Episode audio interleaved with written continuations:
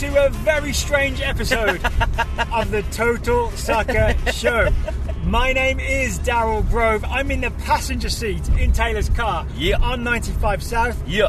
Behind the wheel, Oh boy. it's Taylor Rockwell. Hello! Behind the wheel indeed. Let's hope we make it home. So we are coming back from Audi Field where we've just seen the United States beat Cuba 7 0 in the CONCACAF Nations League.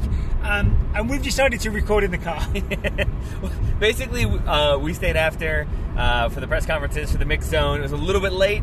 I think Daryl floated the idea of, hey, you just want to do this on the way home as opposed to spending an hour recording and then being like, well, now we have a fun two and a half hour drive ahead of us. Instead, Also- here we are. It's a weird game, right? Because Yeah. Cuba were, um, with all due respect, low quality opposition. There's a whole caveat with everything positive that you take away from this game from the US. Yes. There's the caveat that it was Cuba and they weren't very good.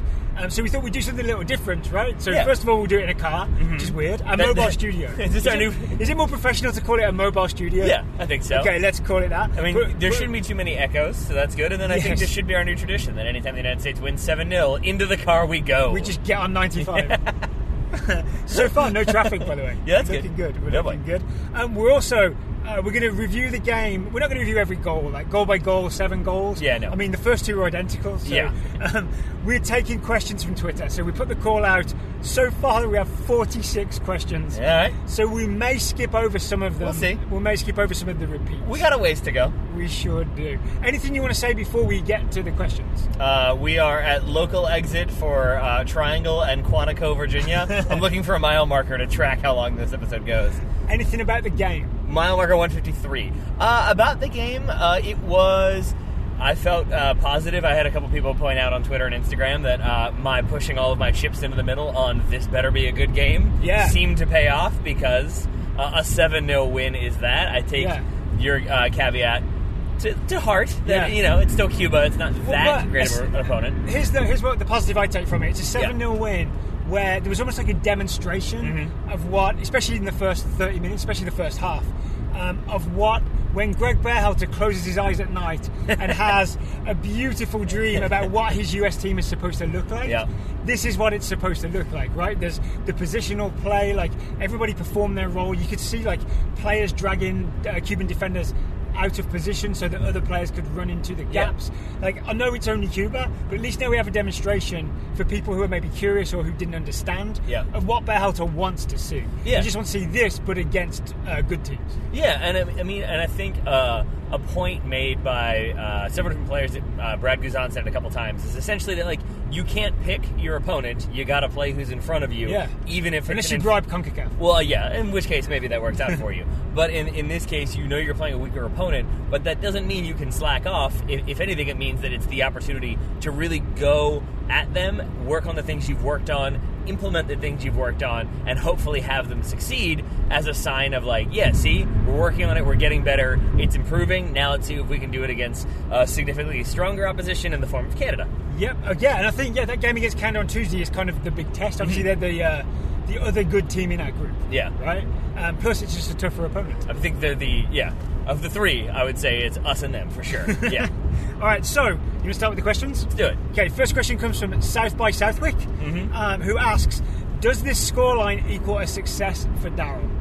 So, if you remember, Yes. I was concerned uh, that Canada had beaten Cuba six 0 Yeah. and then one 0 so an average like a total of seven. So we needed to win at least three and a half 0 Seven 0 yes. Yeah. obviously success. Um, and, and Matt, Double success. Matt Miazga agrees with you, by the way. He, he noted they were very aware of goal difference and how many Yes. Canada had hung on Cuba. I So, feel you didn't take me seriously when I talked about goal difference in that preview. I mean, I, I am still less concerned about it. I would rather just beat Canada. But Yeah. but still, all that said, yes, I think you were the only one who wanted to make sure that. Did you say blame Canada or beat Canada? Uh, sure, either one. either one.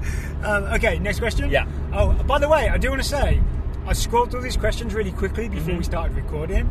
Um, you know, sometimes I get frustrated with uh, US men's national team Twitter, a lot of negativity and stuff like that. These questions are magnificent. Right. Uh, they're mostly like Total Soccer listeners that we know and love, right. asking really good questions. All right. I hope that means that they're actually good and not just questions Daryl likes and I hate. We'll find out. No, I'm, I'm going through all of them and asking right. uh, everything I can find. Okay, Donald Norman. Mhm. Donald Norman asks or says it was clear there were rehearsed slash understood combinations and overlaps.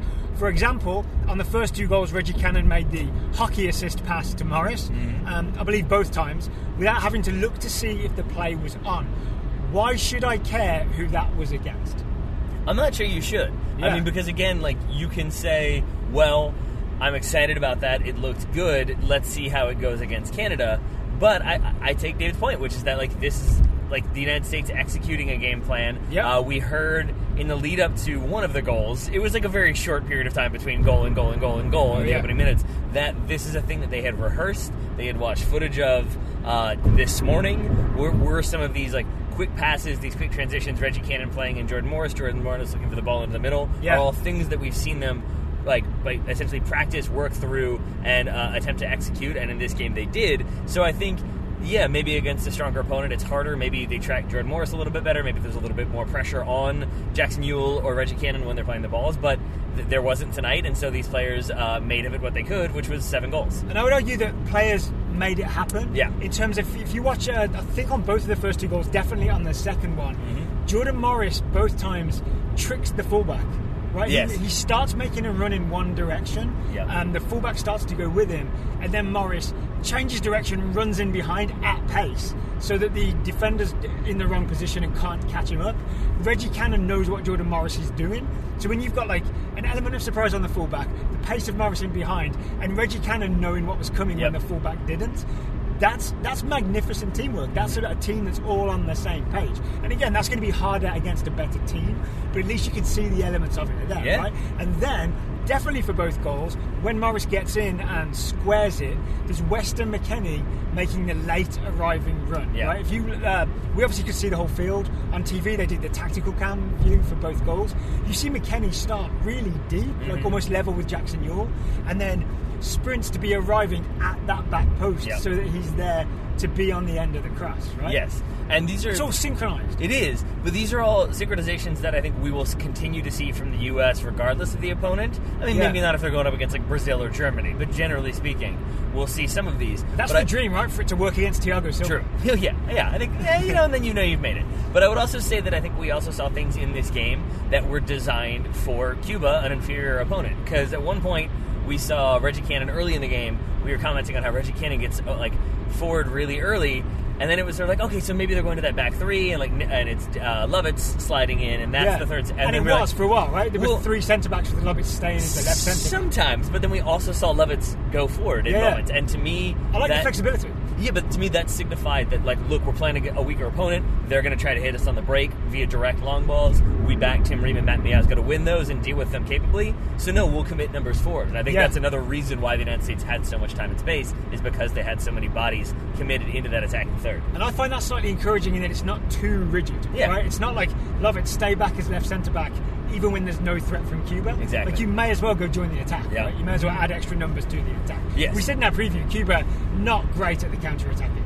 No, and really even less effective here because it's almost as though they. I'm not trying to say like they actually listen to us, but it was like one thing we talked about was like they go direct, and that's not always as successful direct long. Cuba, and then yeah. and then when they try to play like direct counterattack vertically with some passes, they tend to like give the ball away fairly easily. Yeah. And it felt like in this game they were just like, don't even try that, don't get caught in possession, just go long every single time. But it was never with a like you know how like Jamie Vardy for Leicester will like start on the touchline and then make that sort of like Yeah, like, yeah. like lateral run across to cause problems. There was ne- never any of that. It was just like hoof it long for the Yeah. other well, for no, one there's no. Cuban Jamie Vardy. Exactly. And so really, then it came down to aerial battles, and Tim Ream and Matt Miazga were more than capable. But again, Well, those Matt Miazga loomed large Oh. over both Cuban forwards. like literally and figuratively at one point with like the complete lean over to win a header over a guy who was trying to back into him. But all of those to me are signs that the United States sort of took the things that that been working on that they really wanted to implement and used them, but then also changed a few things to really deal with what their opponent was throwing at them. And I think they executed both of those things perfectly. First keeping track, we just passed exit 143A, uh, mile marker 143.4. There we go. There we go. All right, John Adams, not that one. Mm-hmm. Um, Did Sargent do the things GGG is asking of him off the ball, and will he feature against Canada? Daryl, you want to take that one since you asked Greg Berhalter that very I same question? do. I asked in the press conference. I asked Berhalter, could you please describe some of the specific uh, positioning things that you Yep. want from a striker in your system, and how did Josh Sargent do it that tonight? How quickly is he learning those things? And Berhalter did that thing where he kind of sounded like he answered the question, but sort of dodged it because he didn't want to. He didn't want to reveal any of the specific Yeah. positioning things. And then he started talking about how, with Josh Sargent, it's more about his movement in the box, right? Um, which you can also interpret as like that. He sees Berhalter sees that as Sargent's strength, Mm-hmm. like the fox in the box type element, right? Which we've seen plenty for Bremen. Saw a little bit tonight with Josh Sargent's goal. Yeah, we didn't see as much of it though, and and that's where I don't know if what Berhalter was trying to say was like that's what we want to see him do, but it's not what we were trying to do tonight, or that's where we think his strengths are. Because there were moments, uh, I would say, like at the end of the first half, and then even into the second half, knowing that Josh Sargent scores, there were still moments when you and I were sort of having difficulty figuring out what was he trying to do because it was a lot of splitting the difference between the two center backs or dropping in a little bit, Yeah. but it wasn't a lot of deep. yeah, but it wasn't a lot of like sprinting like laterally to the touchline to open up space or to be on the end of like a long ball over Yeah. the top. And I don't think that was what was asked of him. Don't get me wrong. I'm not saying like he was told run around and he just didn't do it. But how sort of stationary is the wrong word because it's not like he was just standing there waiting for the ball. I think central is the Yeah, word. It's almost like he ploughed a furrow Yeah. from uh, the middle of the field, like next to the centre backs, Yeah. to the middle of the field, just next to Cuba's defensive Mm-hmm. midfielders. And I actually think that is an instruction because what you would see a lot of is Sargent would come a little deeper, and then say Jordan Morris and Weston McKennie or Christian Pulisic would then be running in behind. Yeah. And I think part of the synchronization that they're going for is Sargent confuses the centre backs or drags someone out, and another player runs in behind. Okay. You know what I mean? Yeah, yeah, And that I makes think sense. it's almost like we talked about this a little bit while we were watching, Mm-hmm. right? It's almost like it's almost like a false nine, some of it, and it's almost like as a striker, you're you're sacrificial almost. Yeah. You're making a sacrifice to create the space for someone else to run in behind. Yeah, and, and I would say with him creating the space, like a couple things I noticed where if say Tim Ream has the ball uh, for the United States in their in their half in the U.S.'s half, we would sometimes see Jackson Yueill drop in a little bit because the Cuban like the front two and their 4-4-2 defensively left space for Jackson Yueill to move in and be available for that central pass. Yeah. And what I what I saw a few different times was when Jackson Yueill would drop in, Josh Sargent would move like that corresponding distance, and so I think he was focused So that's on an instruction for yeah, sure, right? If you exactly. see it repeated and repeated, then for sure. Yeah, because he's not trying to just like stretch them and hope for a long ball over the top, especially with Cuba's mid block. I don't think that was going to be as successful. But Yeah. dropping in and get, staying closer to the ball and staying closer to possible options not only helps with you being on the ball and being aware of what's going on, but also against Cuba on multiple occasions, Sargent would drop in, would get the ball, and would try to play quickly laterally to open up play, or would just dr- like like drop back in, and that would pull a center back out, and that left space for Jordan Morris. So it seemed like he was doing a very good job of pulling people around to, cr- to create opportunities for his teammates. And maybe the best example is uh, the Jordan Morris goal, Yeah. where I think Yueill plays it into Sargent, um, who then flicks it on to McKennie, Yeah. who plays in Jordan Morris. There we go. Right? Mhm. So, but to answer John's question, because Greg Berhalter wouldn't answer the question when I asked it, Yeah. um, do, you, do we think Sargent did enough of the off the ball things that Berhalter asked him to do? I mean, I would would assume so because he plays the whole game. Now that might be because uh, Berhalter's already going to play Zardes, but it is worth noting Sar- Sargent t- took a, a knock in the first half, Yeah. played through it, played the entire second half, and I would assume that means that he did at least enough of what Berhalter asked of him to warrant continued consideration and selection. That said, there were moments in which I don't know if Berhalter's going to care about this, but for me, I definitely had some spots where I thought like if that were Zardes, we would be livid, or at least Yeah. a lot of soccer Twitter would be livid. There's the one where Sargent, I think to his credit, I think he wins the ball to create a breakaway attempt for himself, Yes. and he Right towards skies- the end, right? Yeah, he Yeah. skies that shot into the uh, the supporters section uh, behind the goal. And yeah, if that's Gyasi Zardes who does that hard work to win that ball back, drives at the goalkeeper, and then shoots it over, that feels like a very Oh, be saying familiar pattern. classic Gyasi. Yep. Susanna Collins would be saying. Yeah, and so exactly. So I think for me at least, I, I won't speak for Greg Berhalter because you know we're not that close. We're kind of close, but not that close. But I would say that I saw moments from Josh Sargent that made me very excited, but I also saw moments that reminded me he is very young Yeah. and still has a long way to go. And I think we're seeing aspects of why he isn't an automatic starter yet for the U.S. And I saw him get bodied off the ball Yep. more than once, right? Like occasionally he would win a free kick, but because Cuba had some like big centre backs, Yeah. and there were times when he would receive the ball back to goal and just get knocked over, and it Yep. wasn't a free kick; he just lost the ball. So, in terms of will he feature against Canada? I don't have an answer to that. I, I think it w- it'll be fascinating Yeah. to see what Greg Berhalter thinks is his the best hand that he could. It would have been Jozy Altidore, right? Mm-hmm. Definitely would have been Jozy Altidore if fit. And now we'll see: is it Zardes or is it Sargent? Yep. We hope it's Sargent because we might as well just continue just Sargent's learning curve. Yeah. Right. But it's not going to be a massive surprise if it's Gyasi, is it? Uh, it will not, and then especially because of the knock that Sargent picked up, Berhalter talked about that, talked about the injury to Paul Arriola, who came on and then we thought was maybe going to play two minutes and have to be subbed out. Yeah. He apparently has stud marks near both knees, so that tells you about some of the tackling from Cuba. But I think maybe that injury, I think it, maybe it was, I forget who it was who pointed, the, or like threw out this idea that like, Berhalter might be a little bit pleased that, that Sargent picked up the, that knock, so it gives him the opportunity to Oh. start Zardes without That is some to cynical thinking. Yeah. Cynical, cynical thinking. All right, Justin King. Justin King asks, "What patterns of play did we see repeated in this match? Yeah. What aspects of the emerging style of play seem to be working versus evolving versus possibly discarded?" Sure. I mean, We've uh, already talked about one, right, with yeah. Morris going down the right and Yeah. McKennie arriving late. Mm-hmm. And then and then the Reggie Cannon like getting forward, not aggressively, not bombing forward, but definitely moving forward a little bit sneakily at times, staying Yeah. wide and, and creating a lot of width there. Yeah, yeah it's was- Cannon on one touchline, Yeah. Pulisic on the other touchline, and then Jordan Morris can sort of drift in Yep. field and like, get in mm-hmm. behind. Yeah, so I mean that's definitely one. Another one that I, I felt like I saw.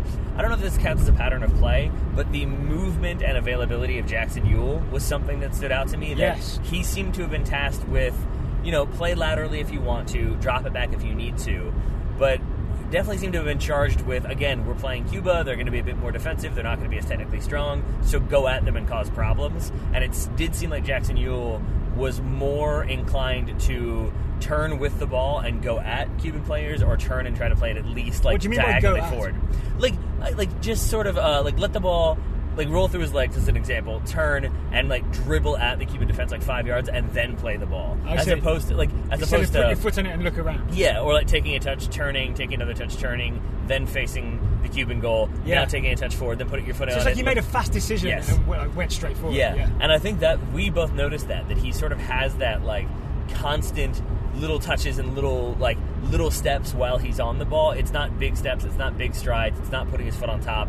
He seems to be constantly adjusting his his position, his body shape, and where he is in relation to the ball to be able to play the ball at any given moment, and ideally play that ball forward at the same time. And then another pattern we definitely saw was Jackson Yueill hitting those diagonals. Right? We talked in the preview about how Cuba would like shuffle and overload one side. Yes. Would leave one of the wings open. Yueill constantly found like a big switch, or even sometimes just a chipped ball over the top. Yep. And he was almost always uh, into space for someone to run onto. They Yep. were very accurate and but also very dangerous. Yeah, yeah. I mean, it, it was. I think two goals come from it. Is it? Have you already said that? I'm I haven't said that. Pretty sure two goals come from like really nice diagonal balls from Jackson Yueill. It's worth noting we saw a couple different players trying to hit those. Reggie Cannon had a really nice one in the second half Yeah. that almost came off. Matt Miazga, Tim Ream both had some of those as well. Uh-huh. So it definitely seemed like the United States had prioritized if they're going long, they're going long diagonally, and it also seemed like that was with an eye towards getting Jordan Morris, who was making some very smart runs in behind. The United States offside five or six times, I would say, in the first half. Maybe that's high, but that seemed about right. But also Cuba's offside line was uh, not uh, Raggedy. not reliable, right? So it's definitely worth trying to push it all the time. Because it would often be someone who was breaking it. Yeah. Yeah. And then and then I think this counts as a pattern of play in that I didn't see it happen a lot, but I would see if one of the center backs and occasionally Jackson Yueill would have the ball centrally and would kind of stride forward a little bit with it, Josh Sargent would sort of drop in. It wasn't an aggressive like check away, check two, but it would be sort of like slowly moving towards the ball, like like kind of gesturing to his feet. But it never felt like he was actually saying "play me the ball." It was almost a like Like a decoy? it was really like about as telegraphed of a like I am a decoy. Yeah. you can play me the ball, but then he would instantly spin off as soon as that ball was played diagonally. Yeah. And I think that that was maybe another element of like show to pull a center back out and see if there's any space created behind, and if not, then you can peel off once that ball goes wide. Yeah, because it's also probably as well as we talked about being a sacrifice, like Yeah. maybe because then Jordan Morris would make the run in behind. Mhm. But it could also be about Josh Sargent being able to make a late arriving run, right? Like you go deep so that you can spring back and get yourself back in the box, like after the ball's gone wide to Morris or Cannon or someone like that. That checks out. Yeah, that does check out. um, okay, uh, Mark Mickelson asks, what would a loss on Tuesday mean? That we lost. It would mean that we lost. it would mean that any positive vibes from the Cuba game would be forgotten, and then it would also mean that uh, we would definitely need to beat Canada Yeah. in the uh, in the home game in Orlando, and we'd need to run up the score on Cuba again to get the, to get the goal difference. Yeah, I mean, it's definitely But why going are we talking about it? It's, it's not going to happen. What do you mean? I'm just hoping it's not going to happen. Yeah, I mean, I, I think there's an element of like being prepared and being ready for a possible result. But at the same time, it hasn't happened. It's better to just sort of get your head in the right mindset for that game. Uh, for their part, the players kind of uniformly said we have not really thought about Canada. We have been solely focused on Cuba. Yeah. That said, that does feel like a thing they have to say Yeah. because otherwise, if you lose, then it's oh you overprepared or you underprepared or what have you. Um, but I think if we lose to Canada, it means that Canada have improved and gotten much stronger, and I think that is the case. And then it means, yeah, the United States maybe took the foot off the gas a little bit, maybe weren't as sharp. We didn't see as many of the patterns of play as we saw against Cuba, but that's all hypothetical. If that happens, then it could be disastrous. If we lose 4 0 to Canada, then it means that things have gone horribly wrong. But it it also mean that they bunkered and sat in and hit the United States on the break, and then the U.S. tried to find their way through but was unsuccessful, and they lost 1 0. You could have any number of things, and it doesn't necessarily mean the sky is falling, but it also doesn't necessarily not mean that the sky is falling. All right. Exit 138. um, we've got a great question coming up about Weston McKennie and Uh-huh. the position he played tonight. But first, But first, today's show is sponsored by Manscaped. you got very excited about it. because I've just realised we're doing it blind. We're doing it without the copy. That is true. But we've done the Manscaped ad read several times. We have. I think we can pull it off. All right, so for people who are new, who've just found us and they're wondering what is this Manscaped thing, as I try to avoid getting hit by a truck hauling what appears to be a horse, Daryl, what is Manscaped? It's the correct tools for your family jewels. if you want to trim down there below the belt Mm-hmm. Yep. and keep things tidy, manscaped.com is the website you need to visit, and you need to get yourself the Lawnmower 2.0, twice as good as the Lawnmower 1.0. Yes, twice as good, and that means it's double the gentlemanly, uh, like trimming. And I say Uh-huh. gentlemanly to work in the fact that the person behind me, who is hauling the horse, is driving with their brights on, which is not gentlemanly, Daryl. Not gentlemanly at all. They are not a Manscaped customer. No, they are not. But a Manscaped customer Oh, is gentlemanly lights. because they're keeping things, you know, trimmed up down Yes. there. You can't things get let things get out of control. and cringe if you need to. Uh-huh. Uh, but Manscaped with the Lawnmower 2.0, make sure that there are no nicks, Yeah. Mm-hmm. no cuts. Um, it has technology that prevents you from doing any damage down there, so you can do it safely and securely, Yeah. which isn't the case with other trimmers. No, it's not, and we're gonna prove it right now. I am driving, so I can't do it. But Daryl, you're gonna put it to the test as we drive in the darkness, right? I mean, I could lie and pretend that I just. Also, please don't do no. that because that hair will get everywhere. So if you want to get Mm-hmm. 20% off plus free shipping, go to manscaped.com and use the discount code TSS. That is correct, I'm my pretty friend. confident that that is correct. I think that's correct. Manscaped.com, 20% off plus free shipping when you use the discount code TSS. Thank you to Manscaped for sponsoring this episode of the Total Soccer Show. I concur. You concur. Yes, All right. Um, up next, from Half Spaces, Mhm. which I believe is Ben Harold. Um, it's that it's that McKennie question I talked about. Ben says, or Half Spaces says, McKennie looks like he might be the new left-sided eight slash 10 Mm-hmm. Who is the number one option for the spot on the right side if that's the case?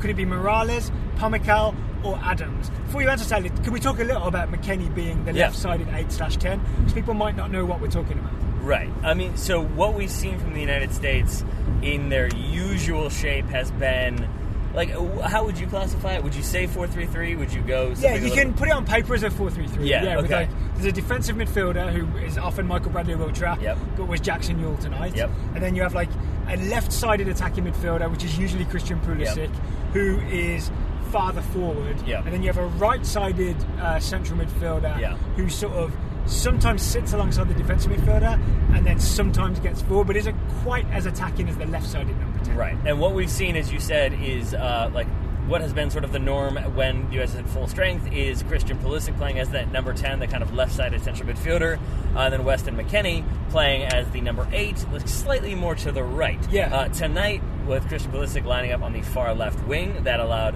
uh, Weston McKennie to start as that like kind of left central midfielder.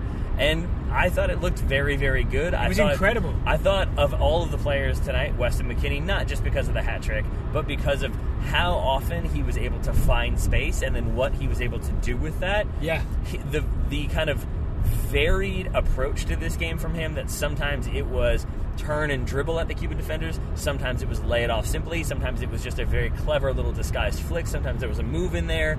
It It was seemed a like, late run, a Yeah. Frank Lampardish late run. hmm Yeah, and so I just I it seemed like he did a very nice job of finding space, but never being too predictable and never being like, oh, these guys suck, so I can do whatever I want. He sort of continued to do a lot of varied things that never let Cuba get comfortable. Including that, I don't know if it goes down as an assist because it goes down as an own goal. Yeah. Uh, do you remember the Jordan Morris Oh, strike yeah. saved by the keeper? Then it goes Yep. in, so it goes Mhm. down as an own goal for I believe Morales.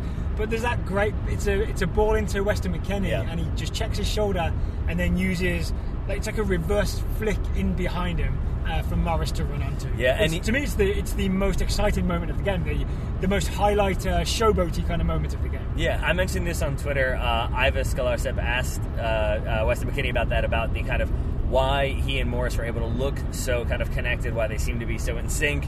McKennie paused for a half second and then said, uh, Fortnite, probably. And then, and then instead of like providing more serious answers, said like, no, we play a lot of Fortnite in our downtime. And I think like basically they've like, created a pretty good bond. I'm going to assume they've also played together a lot in practice. But you could see that sort of like, I'm guessing you're going to be making that run in behind again, so I would just go for this little redirected flick, and that is exactly what happened, and that is exactly what was happening for Jordan Morris. So that relationship was solid. And again, I know it's only Cuba. Yeah. Uh, but this is progress because you remember the, the days early on. I think it was Jordan Morris was on the right wing and McKennie was right centre mid. Yep.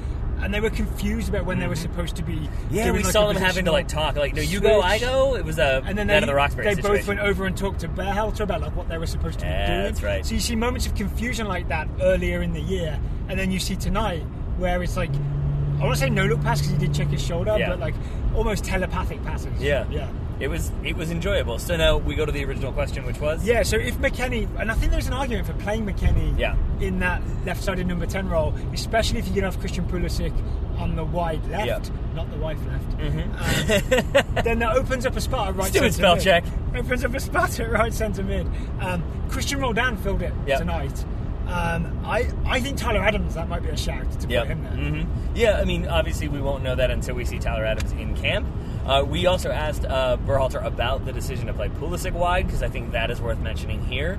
And the gist I got from that one, Daryl, you correct me if I'm wrong because I don't have my notes in front of me, nor have I listened back to the audio, was essentially that like we think Christian can do a lot of different things, and we're not sure what he does best for this team yet. Yeah, that's so pretty we're still so we're still trying to figure things out. So I only mention that just to say that like there's also a decent chance that against Canada, if they go with a roughly similar lineup, we still end up seeing uh, Weston McKennie move back to that number eight spot. Pulisic moves central. So that is that that is a decent possibility. It depends how big those marks are on Arriola's leg. Yes, exactly, exactly. But if we don't see that, if we, I mean, and it's worth it's worth noting here that McKennie and Jordan Morris came out at halftime, so it stands to reason that we will see both of them for the Canada Yes. game. Again, we don't know exactly where. If it's not going to be Weston McKennie, um, who I thought was the best performer on the evening, uh, or if it is going to be him at that left central midfield spot, then in terms of the right spot, yeah, it's probably Tyler Adams. Cristian Roldan didn't look like he looked fine to me tonight. Yeah. I didn't see anything particularly spectacular. I didn't see anything particularly He, just, horrific. he mostly just moved the ball nicely. Yeah. Right? There's a lot of. Um,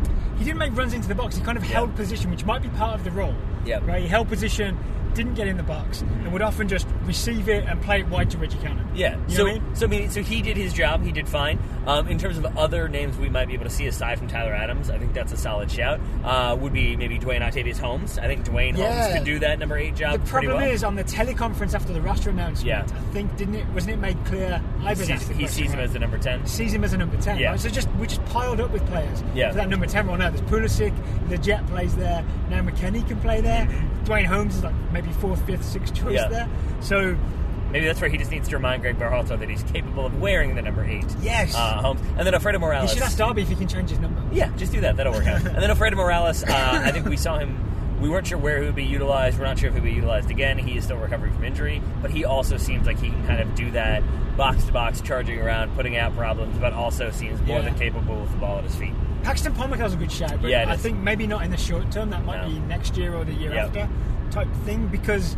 Again, Pomykal is going to be U23s. Yeah. He wasn't called up for the senior national team this time. It was obvious that the call up in September was kind of just a, hey, come and get a taste of the Yeah, action. exactly.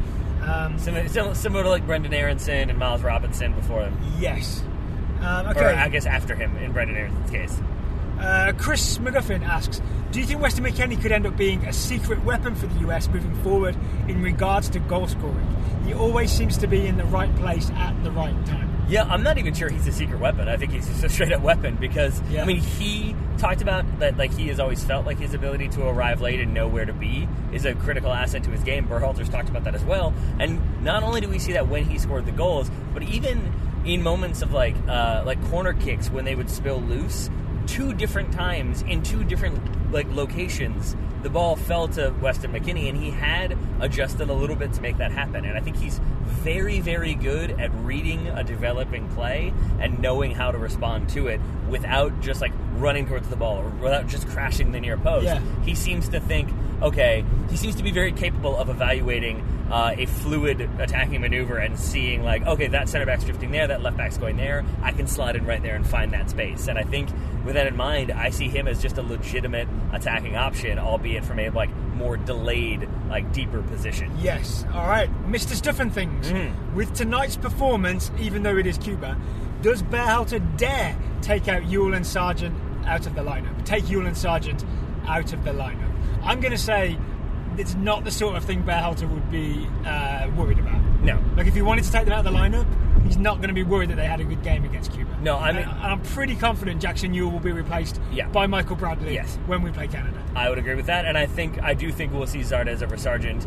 Maybe because of the injury, maybe because that was always kind of the plan. But I wouldn't be surprised about it either. And honestly, no, would I be disappointed because I wouldn't mind seeing now that we've kind of seen what Sargent is capable of and good at and needs to work on. I wouldn't mind contrasting that one more time with Gyasi Zardes. Again, I would much rather see Jozy Altidore, Yeah. and I would much rather contrast Josh Sargent with Jozy Altidore. But the roster being what it is, I think we probably end up seeing uh, Zardes in that Canada game. And I Yeah. think the plan was probably always Yueill and Sargent were going to start the Cuba game, Mm-hmm. and then Bradley and Altidore were going to start the Canada game. Yes. Right? And the Altidore injury has thrown it all up in the air, and that's why now there's the question of Sargent or Zardes. Exactly. Yes, I would say I think we do have a question about this. I, I I've scan, scammed them, or them, skimmed them very very briefly. I do think if you're looking for a reason for optimism about the U.S.'s midfield and like what that midfield might look like going forward, if it were Will Trapp still as like the deputy to Michael Bradley, I think Will Trapp plays this game. That he wasn't even on the matchday squad says to me, at least maybe this is wishful thinking, maybe this is hopeful thinking, that right now Bradley is that number six. And if we're looking for someone to come in and play, if Bradley can't go or is injured or what have you, I think right now it is Jackson Yueill. I think right, he has gonna- quite moved up the depth chart. I'm going to skip forward, and Bino asks, how happy is Taylor Yeah. knowing Yueill just passed Trapp in the central defensive midfielder pecking order? So, all right, here, here's my honest answer. I am excited. I don't know Jackson Yueill well enough, is the thing. I do not watch enough San Jose. I'll be the first to admit that. And therefore, I would not say that, like, he's a player that I've watched a bunch of footage of and confidently can say, yes, he can do this all the time. He's very good at this. This is. He can do this, he can do that, he can do this. He should always be playing. He should always be second But I choice or think maybe seeing him against choice. Uruguay and Cuba, Yeah, yeah. um, both the nations of Alexis Guerrero's Yes. ethnicities, In your face, no, Alexis. no coincidence. um, I think you can get a good feel for Yeah. his game from those two. Yeah, matches. and, and I think I've enjoyed pretty much everything I saw from him. Maybe there's a few errant passes here and there. Maybe there's a few. That's because his passes are brave. Yeah, That's what I like about him. He, ta- he takes risks. Yeah. Yeah. He who dares. He who dares, Jackson Yueill. um, anything else to say? So the answer is very happy, I guess, because I, I thought he, again, just the, the little steps, the little adjustments, the, the playing the ball forward, but playing the ball diagonally and hitting those pretty much perfectly every single time, and just sort of roaming around, being an option for the center backs, doing his defensive job. I thought it was a pretty comprehensive performance. Again, for the 40th time in this episode, albeit against Cuba.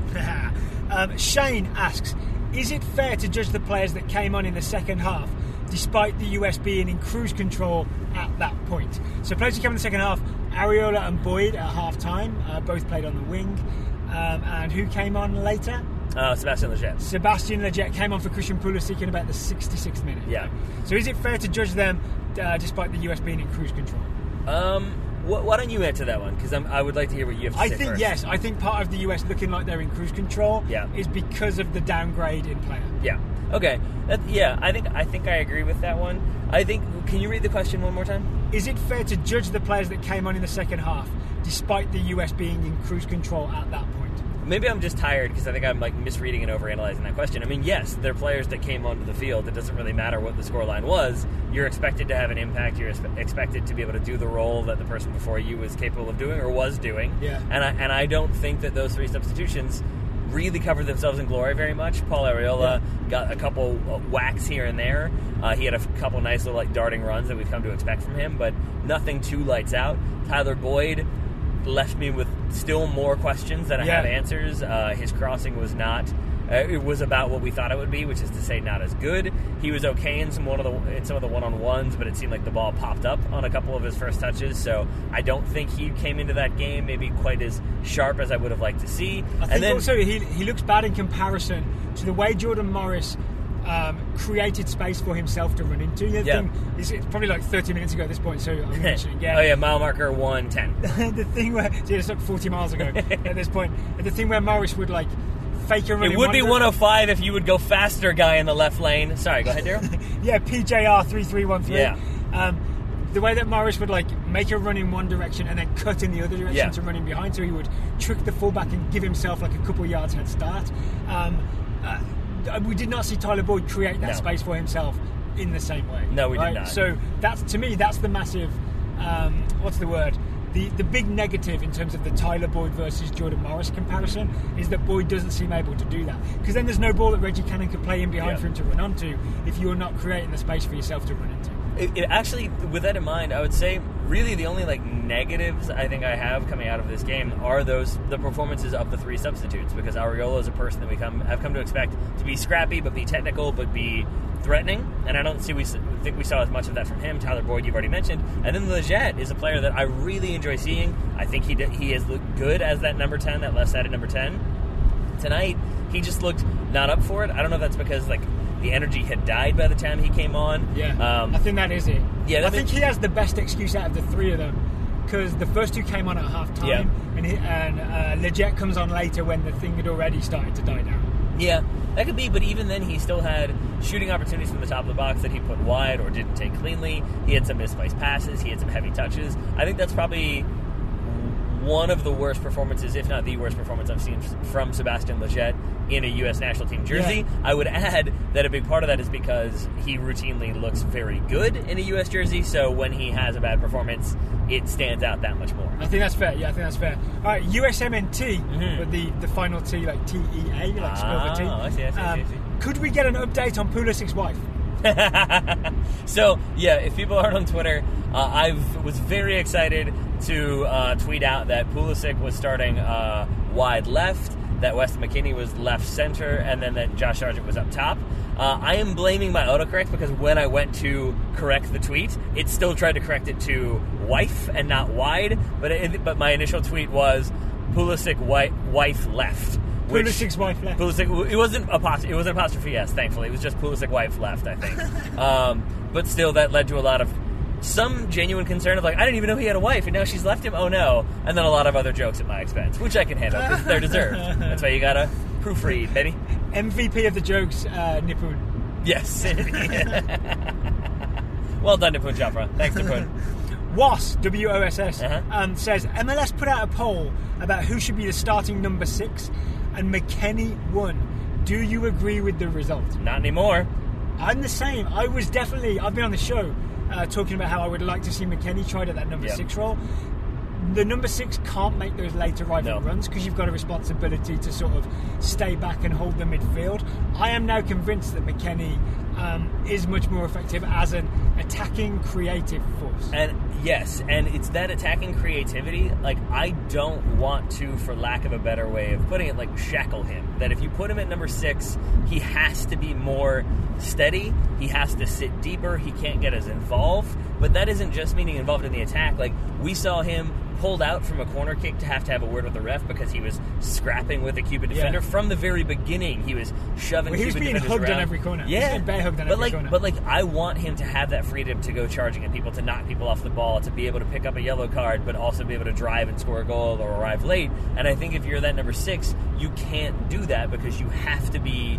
Like it has to be guaranteed that you're going to be there the whole game. You're not going to pick up needless cards. You're not going to cause problems. You're not going to keep concede fouls. And I kind of like a little bit of like recklessness to Weston McKennie in the U.S. national team. I don't mean that in like a dangerous way. I just mean I want him to be able to License. kind of- License yeah, is a better word. li- yeah, license to roam and maybe kill. I'm fine with that.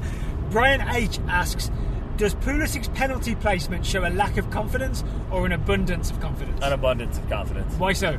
Because I, I think like he he wanted the goal. I think that that much is clear to me, and I think he wanted to establish that he he can take it and do just fine with it.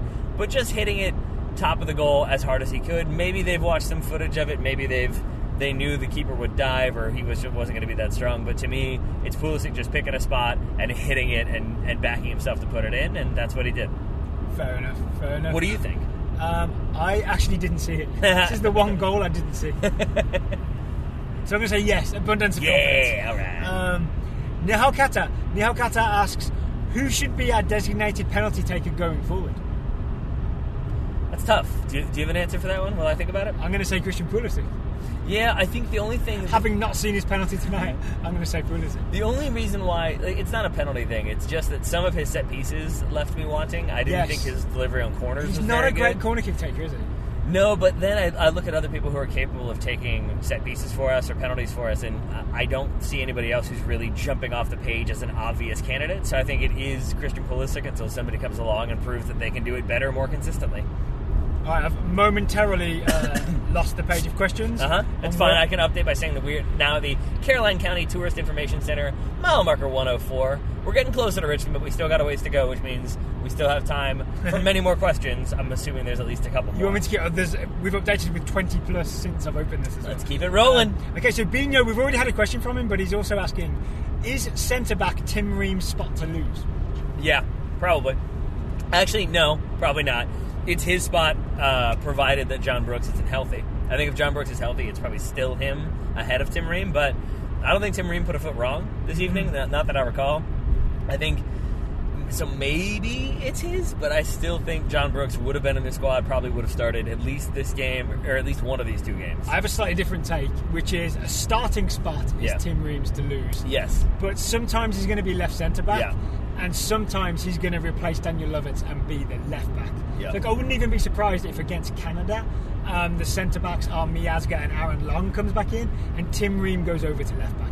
Yep. That makes sense to me. So, Yeah. but a starting spot is Tim Ream's to lose, and I'm in favour of it. I think he has performed admirably, calmly, um, every time he's uh, worn a US national team jersey in, over the, the last few games. I was about to get very excited about the Ream Miazga partnership, and that is one where I'm going to put that one on hold, on Yeah. pause, and say it was Cuba. Let's see how they do against stronger opponents before I get too excited. and there's also two. a slight lack of pace in that partnership, Yeah. and that's why I think you'll see Aaron Long uh, come in against Canada. Um, speaking of Aaron Long, yeah, I do know what you're saying. I want to throw this out. Uh, I don't know why. I thought Aaron Long was like not necessarily short, but like not the tall. He's taller than like some of the goalkeepers on the U.S. roster. I He's mean, a how do you think the family got the name? he's a big, big fella. Uh, What long instead of tall? Yeah. All right, I'm not saying they're not called uh, the short family. all right, Yeah. all right. Move it along. Move it along. Moving along. Oh, actually, more on centre backs. How did Miazga? Uh, sorry, uh, Garrett Craig. Garrett Craig Mm-hmm. asks, "How did Miazga rate in your eyes?" Ream had at least a couple line breaking passes that I liked. Don't remember much actively positive from Matt Miazga. So, um, I will start with this one, and then I'll throw to you because Daryl noticed some things that I think were pretty interesting. Yeah. I really only enjoyed what I saw from Matt Miazga. I thought he was primarily the one tasked with winning every single long ball when Cuba were either taking goal kicks, when the keeper was kicking it long, or more often than not when they were trying to like. Like the keeper would come out, catch a cross from a United States attack, and then try to launch it long to launch a counterattack. Matt Miazga seemed to be the one who covered the distance to win every header, to put a body on a defender. He had one where the defender was like really backing up into him to try to force him backwards, and Attack, Miaz- you mean? yeah, yeah, excuse me. And Miazga reached around the Cuban attacker with his foot to win the ball. Yeah. So I felt like his presence there and his ability to win those balls was exceptional. But then, Daryl, you pointed out that there were some moments that still made you think a little bit like, ah, but maybe under pressure, Yeah. less solid. There were a few, basically, clearances that he got to. He always got there, always, always got there, which is the first job. Um, but then the clearance would be um, a little wayward. Yeah. Like, there was one that Brad Guzan had to go and chase to stop it going out for a corner kick. There were a couple where Miazga like got there but popped it straight up in the air. Mm-hmm. There's one that he got to and played directly to a Cuban player, and I think Tim Ream had to bail him out. Yeah. Yeah, so there's a little bit of like, just sometimes he'll meet a ball and won't get like a good connection with Yeah, it. Yeah. yeah, and and and this is one again. I'm gonna like withhold judgment because it's Cuba, but in a different way this time. Because I think you've probably experienced this as a center back when you're playing for a team that's up like six 0 on what is clearly an inferior opponent. Yeah. it can be really hard to stay locked in and dialed in. Guzan talked about this. He talked about talking to Miazga about this, who then talked to the rest of the team about like, Yeah. hey, we got to step it up a little bit. We're getting a little lackadaisical, and I think if you're used to just like, oh, a long ball over the top, I'll deal with it, then maybe every now and then you might think like, oh, sure, I'll go for this pass. Why not? And then it might not come off.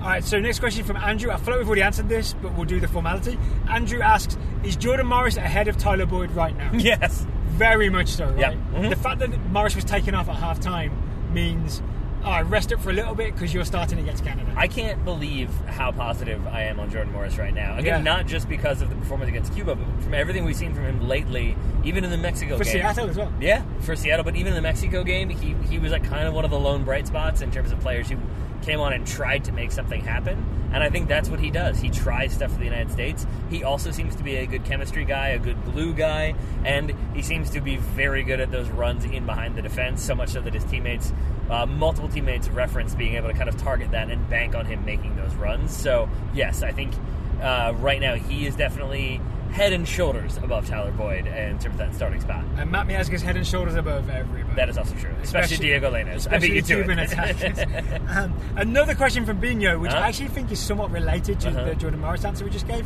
Um, Bino says Reggie Cannon's in such good form. Where does Yedlin fit when healthy? And I would argue that Cannon's relationship with Jordan Morris means that Cannon has the starting spot right now and will start against Canada. Yeah. Uh, I I wouldn't be surprised if that happens. I would also not be surprised if DeAndre Yedlin starts because maybe Berhalter wants to get a look at him. We talked about this in the preview that he's only had him in for maybe one camp. Uh, Berhalter's only had Yedlin in for maybe one camp, Yeah. I think. So maybe he wants to I think give it was him the March friendlies. That could be. But maybe he wants to give him looks in a competitive match. I asked Cannon about if he had any concerns that there's now seemingly a thousand right backs for him to compete against. And he basically said no. He went specifically to DeAndre Yedlin when talking about them and mentioned, I didn't know this, that essentially DeAndre Yedlin was the player that took Reggie Cannon under his wing, that made him feel comfortable with the national team, that kind of brought him into it. And so for him, it was more like, you know, I'm competing against my friend, so, you know, it's all good and I'm, I'm excited for it and it makes me play better. So I don't know if he'll be the starter because I think Berhalter is still changing things out and figuring things out. And and I would also add from some of his comments, I think it's an important clarification that I don't think Berhalter thinks about things in terms of a depth chart. I don't think it's here's my right back number one, here's my right back number two, and that's how it's going to be until it changes. I think it is really, really dependent on what those players need to do in that moment, which is again where I go to the system being so important and why I have hope that the system kind of clicks. Because then if it's oh we need a right right back who's going to bomb forward every single time, maybe that's Yedlin. Oh we need a right back who can bomb forward, can also play long diagonals. say they're kind of similar, Cannon and Yedlin, in terms of both pretty quick, both love to get forward. I thought Cannon's distribution was was, was better than I remember DeAndre Yedlin's being, but that may also be because I've not seen DeAndre Yedlin in a national team jersey and in a Newcastle jersey In to some while, extent in yeah. a while. Um, all right, next question. Yeah. DGB. DGB asks, did Roldan do anything at all? I didn't even realise he was out there as late as the second half. Did I simply miss something from him? We've kind of addressed this, and Yeah. his role was just to like receive and then give it wide, Yeah. receive and then give it wide. Yeah, I mean, I think uh, uh, he he had a Berhalter game. He, he was in there because he was going to be able to do what Berhalter wanted him to do. I think he is one of the group. I think he's going to get opportunities going forward and will consistently get them. What he does with them will probably be something like we saw against Cuba, which is kind of fulfill his role. Nothing too flashy, but nothing too bad either. Next question, Kevin Chan. Kevin Chan asks, um, Berhalter has mentioned in a few interviews that he likes to layer on more advanced concepts each camp, to have each camp build on another. Mm-hmm. Does that mean we'll reach a tipping point where it'll be damn hard for a new guy to break in because someone like Zardes simply has had more camps and the new guy hasn't had all of those previous experiences? This goes to the. That uh, question did not go where I, where I thought it was going to go. I thought I would have an easy answer. I did not. Do you remember us talking about how Berhalter keeps referring to the group? The group is progressing, the group is doing this. And we were a little concerned about the same thing where if you're not part of the group, you haven't been taking in all this information and you're not part of the process, and it'll be hard for you to break in. Yeah. And I think someone like Duane Holmes is a victim of this. Yeah, I, I think so. I think Ho- Holmes and Roldan are maybe like, you know, Roldan's part of the group. Yeah. Yeah. Um, and that one might be because there's a lot of midfield options, and so we're talking about, you know, the reserve number eight. Like Yeah. there, like maybe it's less less. For us, the reserve number eight. For Berhalter, like the fourth choice number ten. Yeah, that could be. um, but I think when it comes to certain positions like striker, I think that is where you may see a bit more experimentation. You may see new players given opportunities, and it We're does, seeing it with Sargent, right? Exactly. Yeah. Yeah, and I think there'll be more to come because I think we, I think Greg Berhalter would probably, amongst friends, would probably admit that like Gyasi Zardes is not the caliber of striker that he's necessarily wanting for the team, but it is the person who can do what's asked of him. Who would he say the that with? system. If he's sitting with Josh Wolff and a glass of wine? Probably not. Maybe his brother. Talk to Jay Berhalter about it. Uh, so, I, like, I think that's one where, and I I say that just to say that. So, if you have another young Sebastian Soto comes in and does a few things that Berhalter asks of him, I think that's what it will be. Is sort of a like, okay, you've done what I've asked of you. I'm going to call you in next time. We'll see if you keep doing it, and it will probably be slow progression. Aside from, you know, if uh, if Andrija Novakovich tears up Serie B and next season tears up Serie A, and then suddenly is like a lights out player. I mean, he could he start. in. He could start by scoring at least one goal for Frosinone. That would be good. I was Yeah. trying to think of any uh, forward option that I could think of. Matt Castle. Uh-huh. Do you believe Jordan Morris's quote that he hasn't worked on his left foot? So it's interesting. Um, I asked that because I am not a Seattle fan. I don't go to Seattle games. I have not been around Jordan Morris, so I was curious. It sounds like if you're a Seattle fan, you were annoyed by that question from me because it's a thing he's, I guess, been working on all season that he has improved, and that it's almost now a skill set that he is more than capable of utilizing. Um, so yeah, I, I think I think he probably hasn't like been out there like just using his left foot but i think the truth as always is somewhere in the middle and i guess my guess would be that somebody somewhere has said to him look man you gotta improve that left foot if you want to be able to excel at that next level and to be honest i think it's a big reason why he's been playing better Yeah. is that he can now play with his left foot we like i want to emphasize this we play against people who only use their right foot and it is so much easier to defend that player when you know they're always going to want to be on their right foot or their Yeah. left foot. Whichever foot is more dominant, you can defend. You can basically just. I mean, we both know who you were talking about. you know, what you mean from our league? Yeah. Yeah, I know. I know. uh, nah, I'm not sure we do. See what I did there? Uh, but, but that that joke will get three people laughing.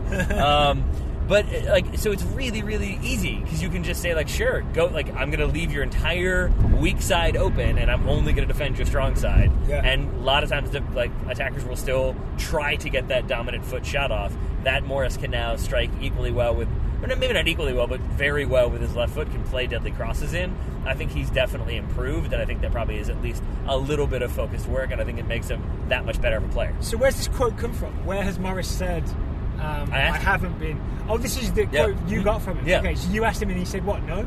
He said he said like to be honest, no, it's not something that I've like like worked on like particular like or focused on that much. And then I asked him, so does that mean we'll still see some Travellas? And he said, oh, like oh for sure.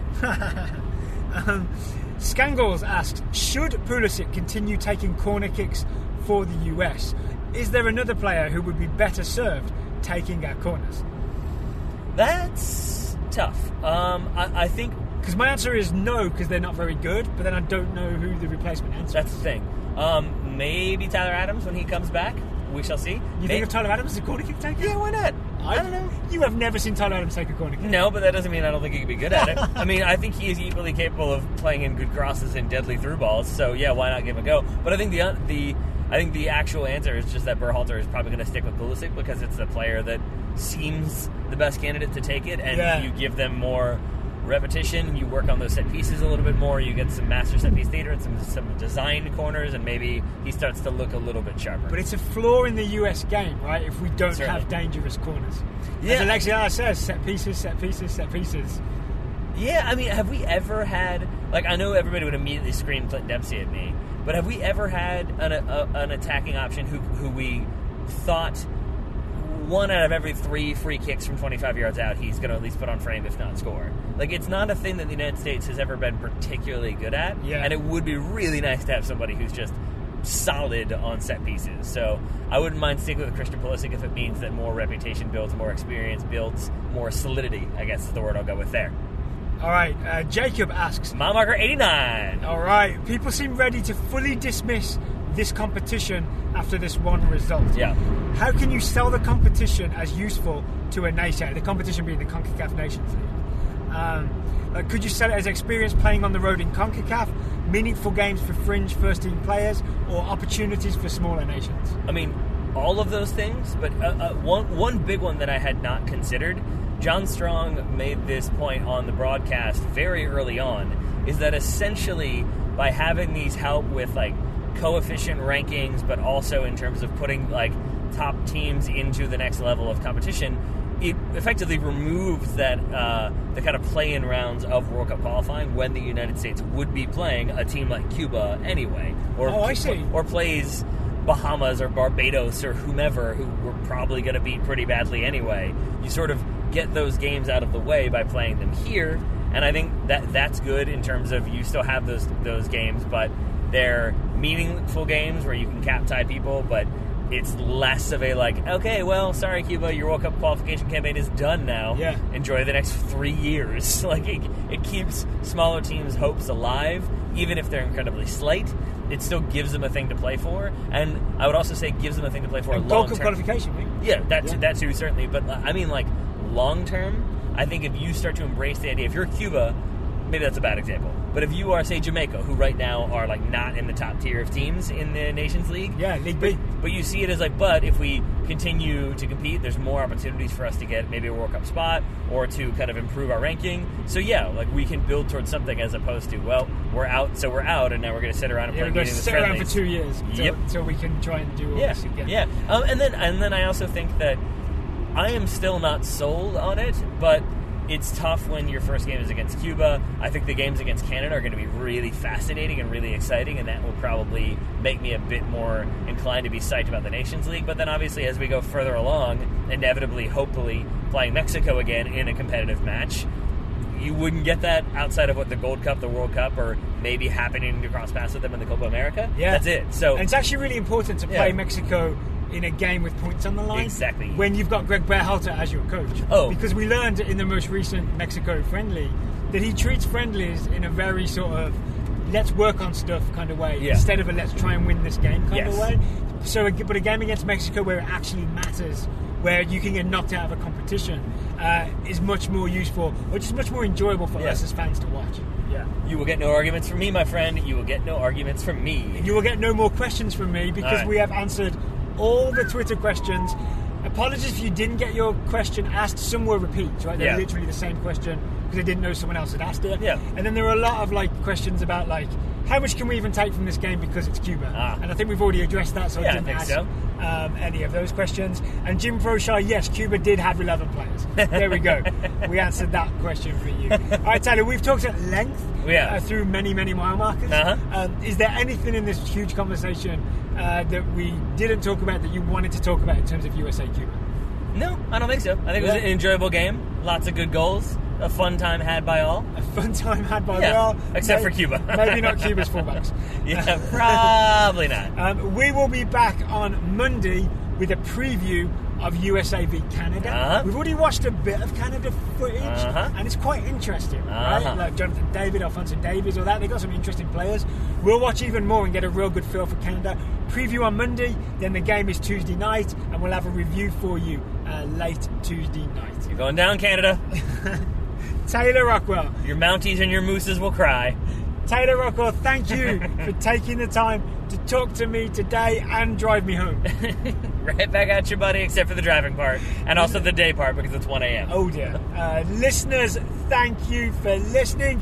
Let us know if you enjoyed this sort of carpool total soccer show. Daryl, if you if you can continue to ramble for like two more minutes, you will see the Richmond skyline. That's how good we've done. Is that? But Oh yeah, Parham Road. I don't think you should do that. I think we should just celebrate the fact that we're almost near the Richmond skyline. But we should thank everybody for listening. and Hopefully the audio is okay. Hopefully it recorded, because if not, I'm gonna be real, real mad. It's going to be my fault. I'm going to be in trouble. You're going to kick me out in the middle of 95. That is probably true. If you see me with my thumb out on the side of 95, you know things went wrong.